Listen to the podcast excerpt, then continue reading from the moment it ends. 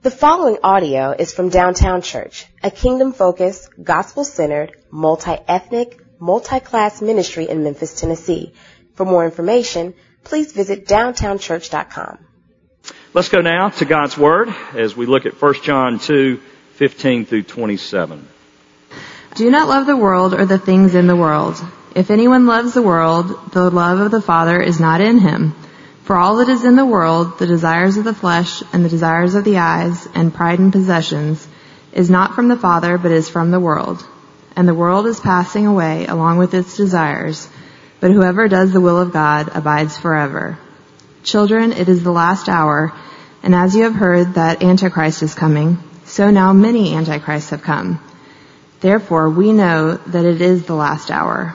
They went out from us, but they were not of us. For if they had been of us, they would have continued with us. But they went out that, that it might be plain that they are not of us. But you, ha- but you have been anointed by the Holy One, and you all have knowledge. I write to you not because you do not know the truth, but because you know it, and because no lie is of the truth. Who is the liar but he who denies that Jesus is the Christ? This is the Antichrist, he who denies the Father and the Son.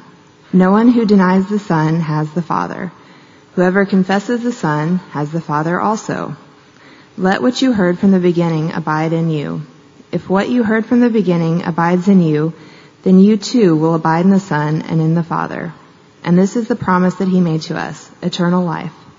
I write these things to you about those who are trying to deceive you. But the anointing that you received from him abides in you, and you have no need that anyone should teach you. But as his anointing teaches you about everything, is true, and there is no lie, just as it has been taught you, abide in him. This is the word of the Lord. Let's try that again. This is the word of the Lord. Praise be to God. There we go. I know we've not been clear on that. We are putting that up there to uh, to make a response because of how blessed we are to have God's word. Let's go to Him in prayer and ask Him to open our hearts to His word this morning. Father, we, we come and we are needy. We are more so than most of us understand and acknowledge. Our need for you to come by your Spirit and make your word alive in our hearts is real, not because there's any deficiency in your word, but because there's great deficiency in our hearts. And so we pray for eyes to see and ears to hear. Father, I pray for the ones in this room that are skeptical of your truth, that, Lord, you would make yourself known to them, that you would come crashing into their hearts with the very words of life, that, Father, you would surprise them by your presence and your power. Father, I pray for those that are yours in this place today, whose hearts have grown cold, that you would warm them by the fire of Jesus' love that He is for them and not against them, that His love is enduring and lasting even unto eternity, that you do not love us any less than you will love us in glory right now. Holy Spirit, I pray that you would warm my heart by the fire of the words that I'm about to speak, and may they be pleasing in your sight Father, show up and do something for all of us because we need you.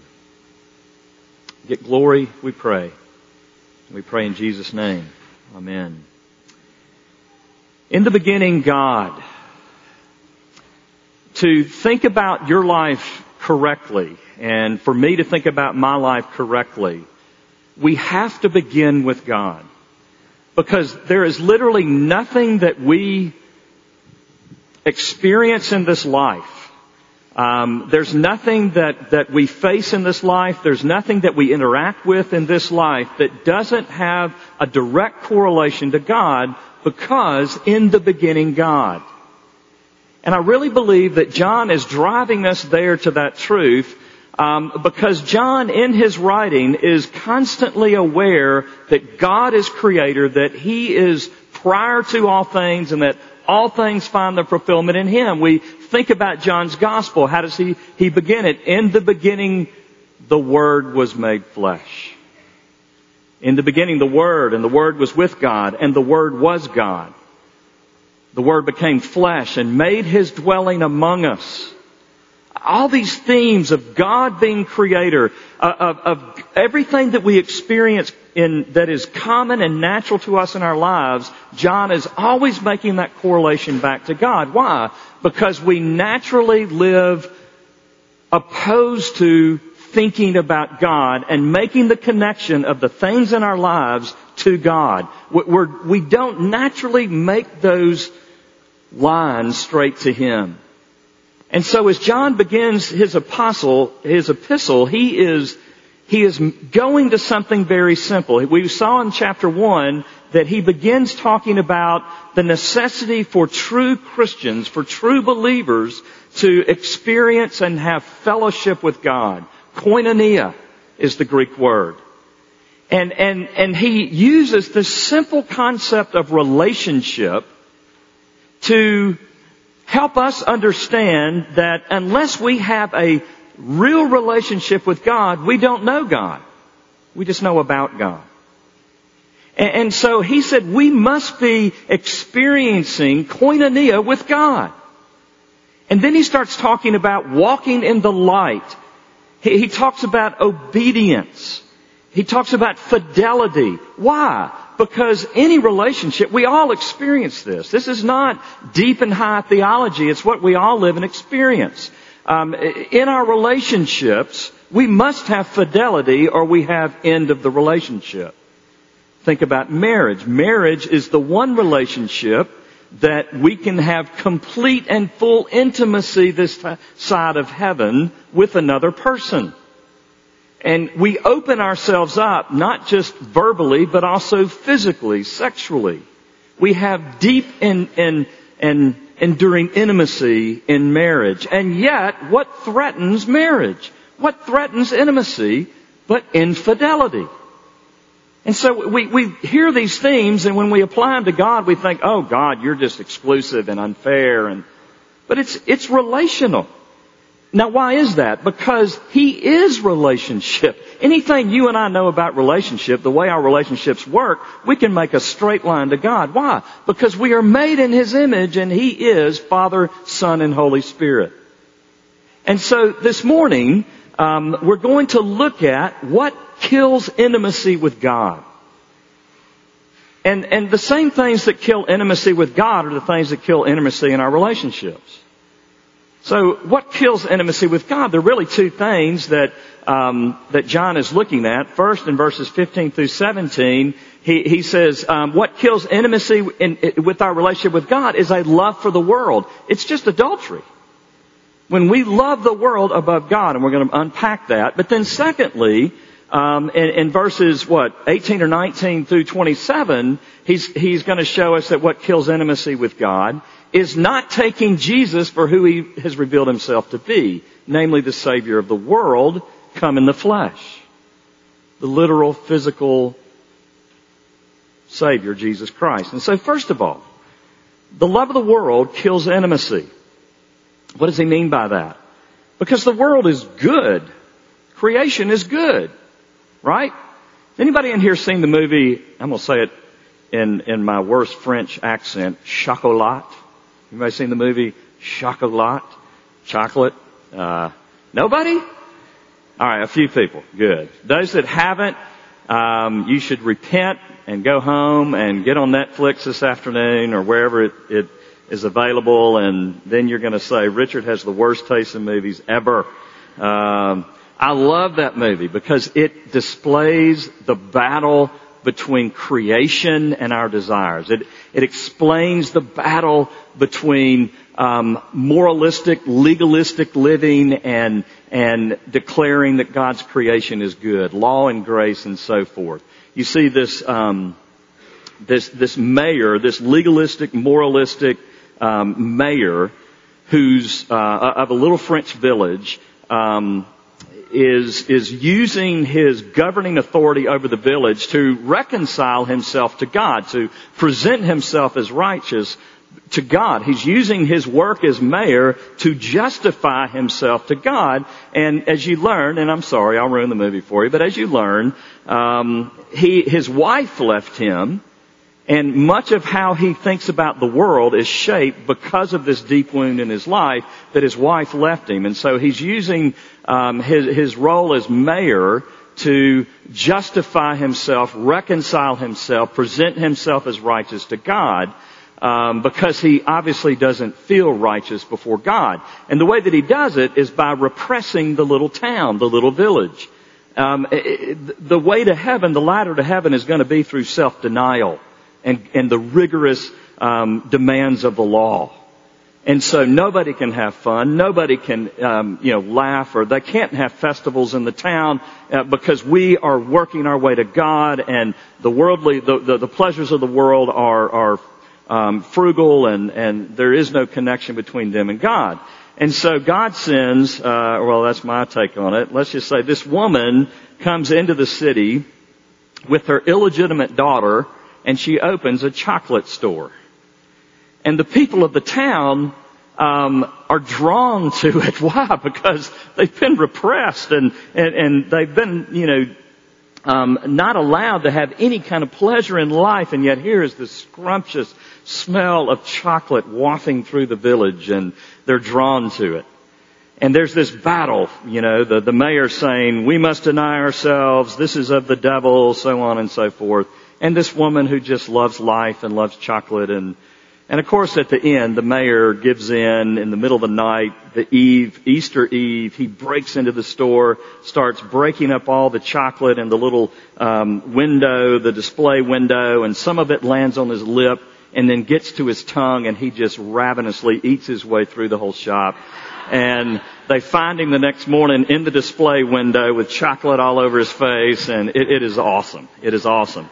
And the pre-sermon, it's Easter. That's when they, they find the pre-sermon is the gospel. It is creation in the gospel. So go watch the movie. Fast forward it to that. That's really all of it you need to see now that I've ruined the movie for you. But, but what's the point? The point is creation is good. The problem with us as humans is not creation. The problem is us. And, we see that throughout the Bible. God creates all things physical. And He looks at it. What does He do? He says, it is good. There's some artists in this room. You've painted paintings and you've looked at it, you've done a sculpture, you've, you've written a story, and you've looked at it or read it and you've said, this is bad maybe. But sometimes, sometimes you look at it and you go, ah, this is good. And that's what God did, the great creator. This is good. The physical world is good. It is here that we might know God, that we might experience God with the physical bodies that He's given. We, we see the goodness of creation in Colossians 2.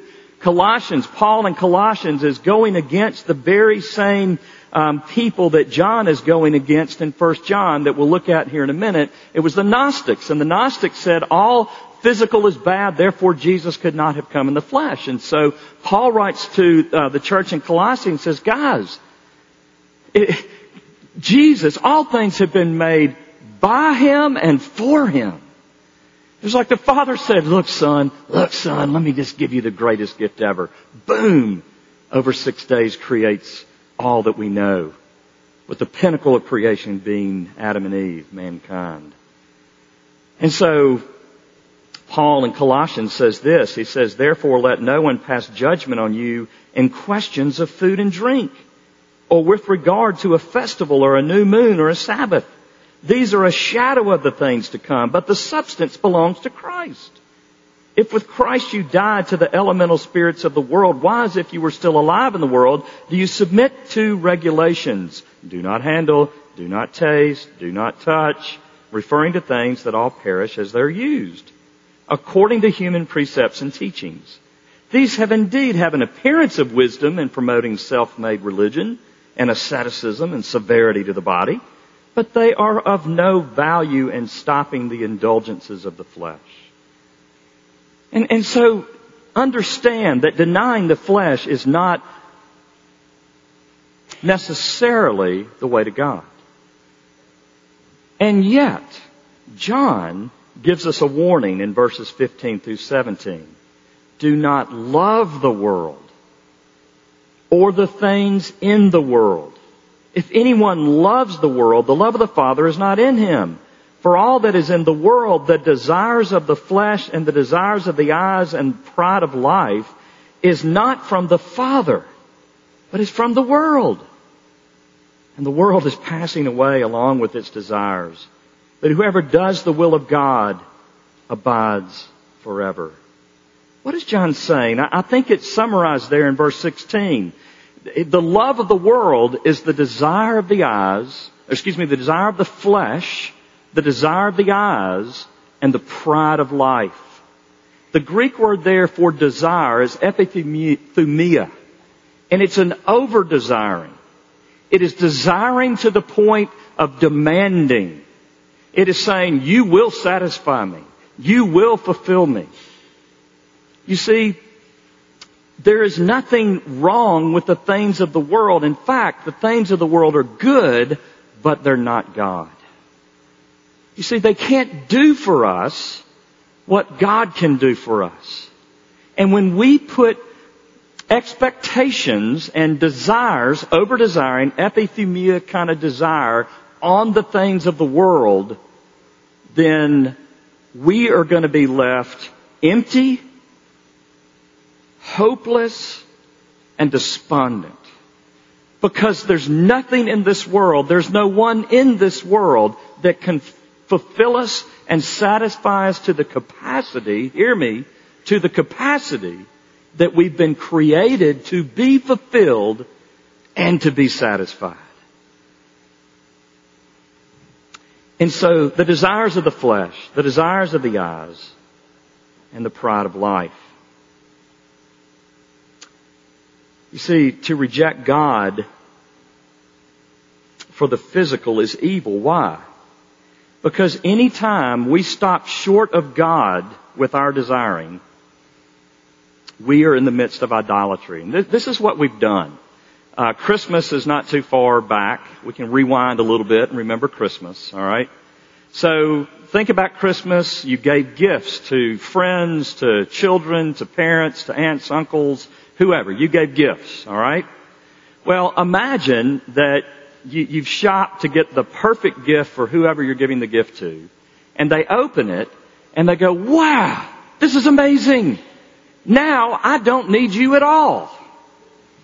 Our relationship is over. You're like, what? Well, no, no, no, no, no. that, that wasn't the purpose of the giving you the gift. The reason I gave you the gift was to show you how much I love you. The reason for me to give you the gift was to make our relationship stronger. But do you understand that when we desire the things of the world over God, that's what we're doing. We, uh, we're opening gifts and we're saying, oh great, now I don't need you. That's idolatry. That's all it is. It's worshiping the created thing over the creator. And that's what John is referring to. You see, friends, he's given us food and drink that we, that, that we might have a bit of satisfaction to our flesh, to our bodies. But there's a way to eat that brings glory to God and a way to eat and drink that does not bring glory to God. Because either you're, you're, you're gonna eat to live and you're gonna eat to taste and know that God is good, which is what we should do. We should always be drawing those lines from what I experience in this world to how good God is. Alright? So taste and know that God is good. I love the psalmist who taste and know that God is good, not that food is the end. Because when we live to eat, we've replaced God with the food and the drink around us. There's a way to work that brings glory to God, and there's a way to work that uses work to justify our existence. Yesterday I built a wall of shelves in my garage. Um, 12 feet long, about 8 feet, 8 and a half feet tall. I can barely move. I, am hurting up here, uh, walking. Because all day, I, I counted, I, I counted how many screws, over 200 screws in 50 different 2 by 4s uh, cutting, sawing, building. And yet, at the end of it, all I could do was just step back and look at it. And then as, as, you know, I, I, I texted Rachel, I said, you gotta come out here and see this. She was in the house. I didn't want to go inside because I was so exhausted, but you gotta come out here and see that. Uh, Tom and AK are here. When they woke up this morning, they were out a little later than I went to bed last night. I, I said, hey, have you seen my shelves? I mean, there's something right in taking some pride in what we create. Why? Because God has made us to be productive. God has made us to build. God has made us to produce. And yet, if that's all I'm talking about in a year, are my shelves still? And I'm, every sermon I'm bringing it up. I mean, you've got to come to me and say, dude, you got to repent. I mean, do you see it? There's nothing, it's less than 24 hours, I'm good. But in a year, it will not be good. You see, God has created us to work that we might experience what it's like to be human, the way He's made us, a sense of accomplishment. And yet, if all of a sudden I think, man, I can become a millionaire by selling shelves. And I spend all that money on myself. And I look to those shelving and look to this business as, as I'm become a millionaire, a multimillionaire, and all of a sudden I am a multimillionaire who made it himself. When all I'm doing is using the air that God gave me, using the gifts God gave me, using the abilities that God gave me, and He could take away at any second because He's God. Do you see it? I mean, work is not bad. Work is good, but oh, how we can use it to justify ourselves. Sex is good, but it's never the end. And when it becomes all we think about, when it becomes what we fantasize about, we are putting an expectation on it. When it's how we must identify ourselves. We're putting too much weight on sex. We're, we're, we're exalting it too high. We are more than sex, just like we're more than our work. And we're more than our play, and we're more than food and drink. We are image bearers of God. Do you see it? When He gives us bodies and all we do is exercise or, or, or get into beauty and makeup and clothes and where all we can do is just stare at ourselves and if there's one little blemish, and there always is, or we start getting older and slower and full of wrinkles, and we feel like we've lost our identity, we're not using the bodies for the purpose of which God gave them to us. So how are you doing? How are How's your flesh doing? How are the desires of your eyes doing? How is the pride of life? Are you looking to something in this world to give you heaven now? It's the pride of life. God told us you're not going to get, you're not going to get it. I want us to take a couple of minutes. I've written a bunch of diagnostic questions. And I, I, literally, I want you to take out your phone, use your notes. if you got, if you got a pen and a bulletin, I want you to write answers to these questions. I want you just to process these questions. And Matthew, if you'll just give people time to read them, play a little music, I'm going to give you about two minutes um, to do a little heart and soul diagnostic or diagnosing.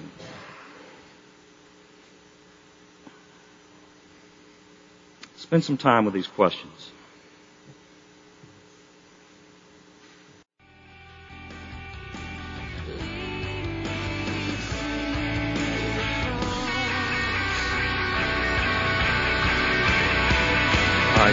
You want to take pictures of those, Matthew, you can just kind of scroll back and forth for another minute or so. But as you begin to identify, if you're bold enough to identify how the over desiring, the epithumia kind of desiring of your flesh, um, or the, the epithumia of your eyes, and that Facebook, Instagram thing, I, I honestly, I honestly don't know. Well, I'll say it like this. More often than not, when I look at Facebook or Instagram, I am discouraged, not encouraged. And there's something about seeing other people and the image they're portraying make me feel less than. You know, there, there's so many, uh, there, there's so many, I think, truths to this. But as you begin to see these things about yourself, what you need to understand is that this is specifically how today, in this moment, your heart is over desiring, putting false expectations on the things of the world, how you're loving the world and looking to the world to get life that only God can give you. But do you hear me? God can give you the life that you want. Money cannot give you the life that you want. Can it answer some issues in your life? Can it, can it make life more comfortable? Can it make life a little bit more predictable? Absolutely. But will it give you what you're really looking for? No. Sex will give you the, the, the sense of just consummation and finality and, and, but will it satisfy you the way you've been created to be satisfied? No. Hear me. God has created you to be fulfilled. He's created you to be satisfied. But the way to be fulfilled and the way to be satisfied is with the Messiah, the hope of the world. The Christ, Jesus come in the flesh. You see, now John goes into this next teaching. That if you aren't willing to take Jesus for who He says He is, you're not going to get fulfilled the way you were meant to be fulfilled. John gets absolutely grayless. That's why this whole series is called grayless. It's black and white.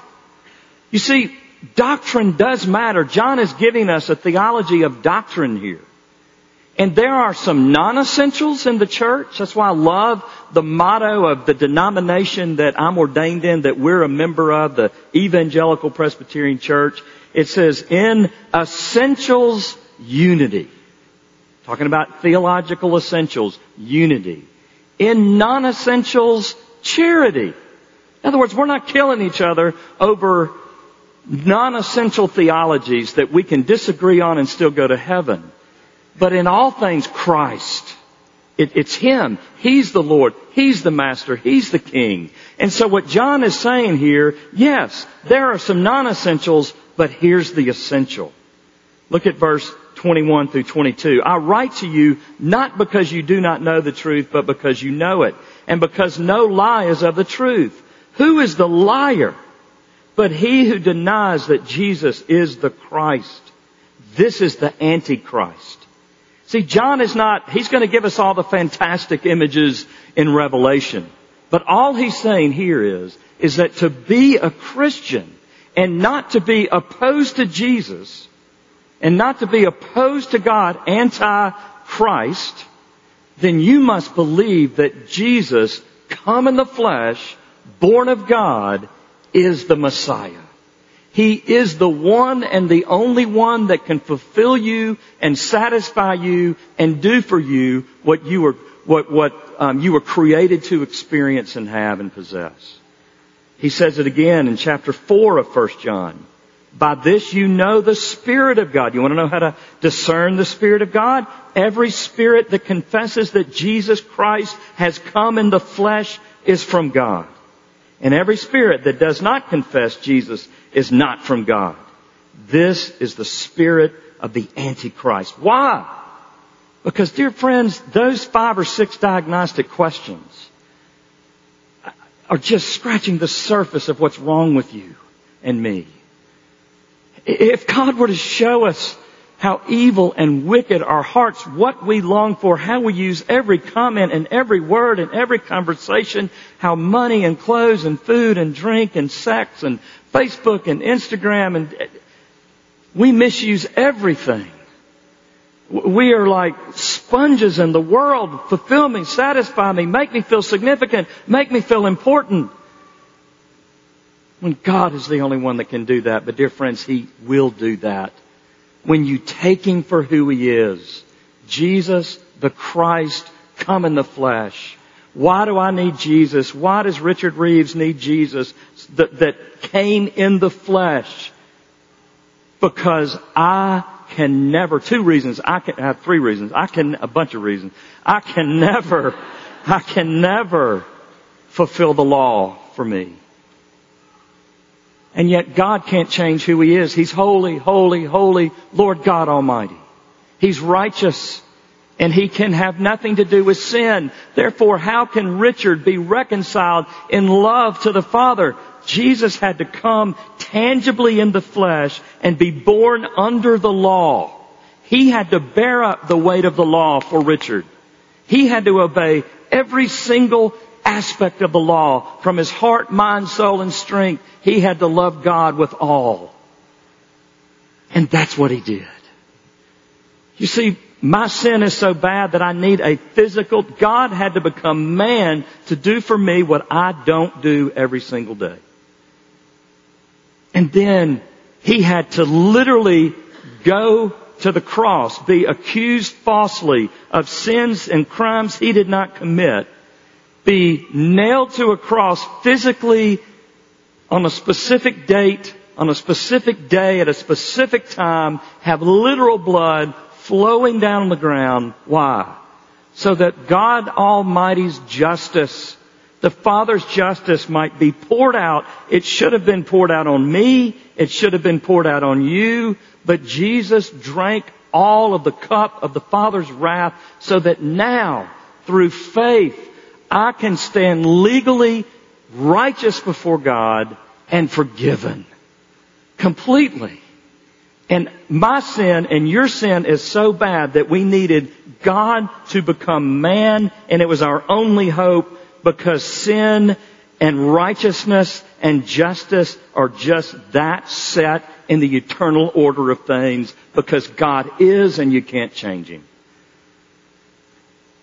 So yes, you must believe that Jesus is the Christ and that will estrange some from the church. It was estranging some from the church in that day. Verses 18b through 20.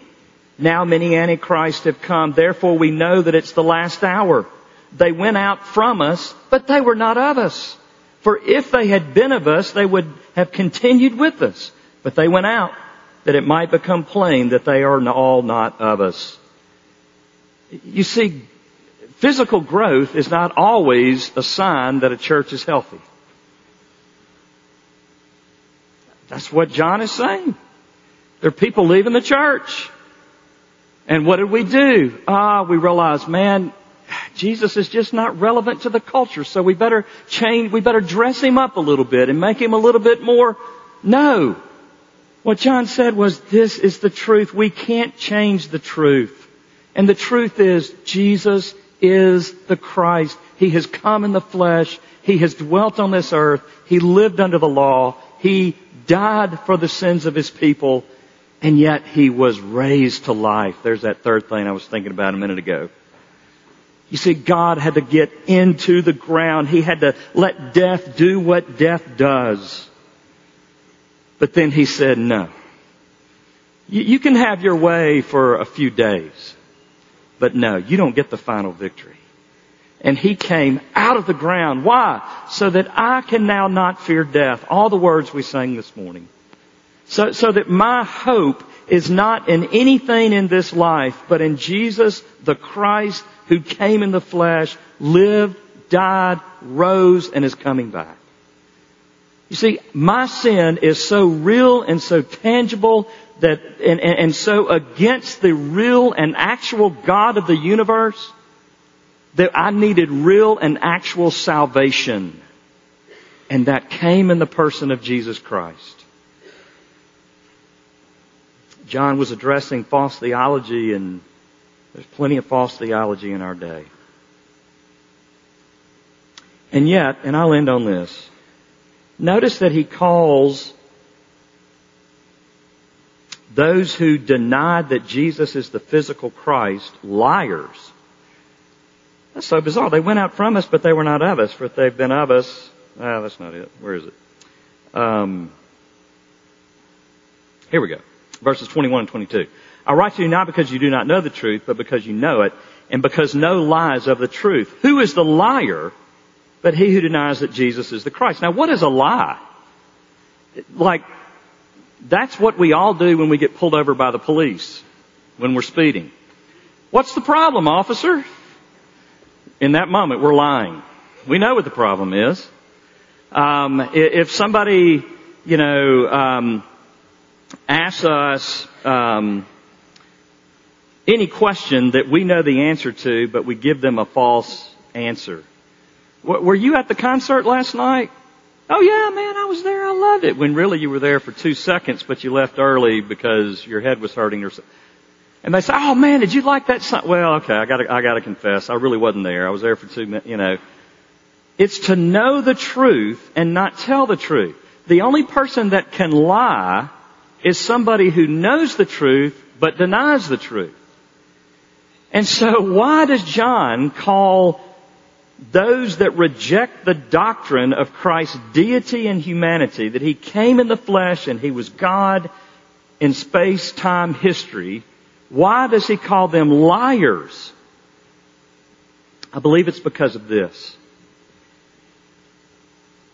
I think we see it in the illustration of when C.S. Lewis became a Christian. C.S. Lewis, one of the greatest writers, thinkers um, of uh, you know, a long, long time, 100, 200 years. Amazing, amazing mind. And yet he was an atheist at one point, but he was good friends with J.R.R. Tolkien, who wrote The Lord of the Rings and The Hobbit, um, and other works. And they were walking one day, and Tolkien was a believer, a Christian, and uh, they were talking about fairy tales. Um, and and Tolkien was just talking about how much he loved fairy tales, and, and C.S. Lewis said, I do too, but isn't it sad that they're all myths and lies? And Tolkien countered back, and he said, no, that, that's not the case. He, he said, why is it that when you go to, and this is the point he was making, why when you read a fairy tale, does it resonate with you even though you don't believe in God? Even though you say you're not a Christian and you deny the deity of Christ and you deny all the truth in the Bible. Why does every fairy tale, why does every story like that just move even the hard, the most hard-hearted person?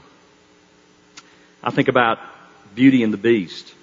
Uh, I can't wait to see the new rendition or the new um, retelling that I guess came out Friday night in theaters. Um, Maybe some of you saw it. I really want to see it this week. Why do I want to see Beauty and the Beast? Because I love the story. Why does an adult want to go see a fairy tale? This was the point that Tolkien made to Lewis that brought him to Jesus. He said, you know, you can go see a story like Beauty and the Beast. It's not the one he was referring to, obviously, but Beauty and the Beast. And you believe and know that it's true that beauty is deeper than the skin and that someone beautiful can love the ugly. You want to believe it's true and you know that it's true because it is true. Look at any fairy tale. Look at Cinderella. Cinderella, the oppressed, the marginalized, the cast out uh, under the evil regime of the wicked stepmother and the wicked stepsisters, locked in the room, given mush to eat, you know, why do we want her to be freed and experience economic justice? That's not how we think about it, obviously. We're just sad for the little girl. She doesn't deserve it. Right. Right. Why do we long for that? Because there's a God whose center is justice. Why do we want the, why do we resonate with the Lion King? Why do you as a student at Rhodes or the University of Memphis or wherever you've gone, your teachers have succeeded in deconstructing the silly fairy tale of the gospel in your mind, and yet you go to um, the Lion King and you shed a tear. Why? Because you know that when a good king reigns, when a good king is on the throne, that even the Timons of the world prosper. Even the weak in the world prosper. I'm getting a clap on, there we go. There it is. That's it. Why does that move us? Because all of us see ourselves as little Timon, not, not Mufasa. Or because we want it to be true, and yet deep in our souls, it's touching something that we know to be true. Because the truth is in us. And that is what John is saying. He's saying you lie if you deny that Jesus is the Christ. You're a liar. Why? Because your soul knows that it's true. Your soul knows that you can't save yourself. Your soul knows that sin is real and it's not something just to be kind of covered over. You have a sense of justice. You know that you're walking against God. You know that your life is opposed to, to some truth, some force out there that is God. You know it. And what John is saying is, would you just come to the truth that you might find the fulfillment and the satisfaction that you were made for? But let me just protect you from going any further in your misery, any further in your search because Jesus is real. He is the Christ come in the flesh. He is the King on the throne. He is the one who frees the Cinderellas of the world. He is the one that loves the ugly because he became ugly for us. Do you see it? He is the one you want and He is the one that is available. Would you come to the truth this morning? Would you believe on Jesus? Would you turn your back, Christian, on all the things that you're looking to to satisfy you? And would you renew your commitment and faith in Christ this morning? Would you say yes to Jesus, Christian? and if there's some here that don't believe, would you say yes to Jesus for the first time? Would you come to a living faith because God wants to satisfy you with the goodness of His presence? And the goodness of himself that nothing in this life can replace or shelve. Lord Jesus, would you open our hearts? Oh God, would you take the greedy talons of our sin off of our desires? Would you help us to Uh, may the light of your glory come crashing in our hearts this morning that we might see and believe that you are better, that you are more sufficient. May we surrender all to you this morning, O oh God. May you meet us right where we are. Convince us that you are better. Oh God, we have believed the lies. Oh God, I pray that you would work in our hearts. Help us to seek help from brothers and sisters around us even this morning.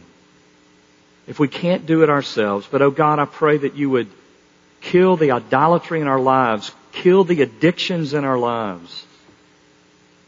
And may we see and believe in the depths of our souls that Jesus is enough. Jesus is sufficient. And all to Him I owe because He and He alone will satisfy us. Oh God, would you come by your Spirit and make it true in the heart of Richard Reeves? Would you come and make it true in the heart and minds of each person in this room that we might know the freedom of Jesus? Oh God, would you make it so? Thank you, Jesus, that you came. Ah, it's better than any story or fairy tale. That you would come, literally, that you would come you would live in this world. You would face every temptation. You would live under the law for me. And then you would become my sin and satisfy the wrath and righteous anger of the Father for me and for us. Oh God, may we believe it. Free the captive this morning. Bring glory to yourself. We pray in Jesus' name. Amen.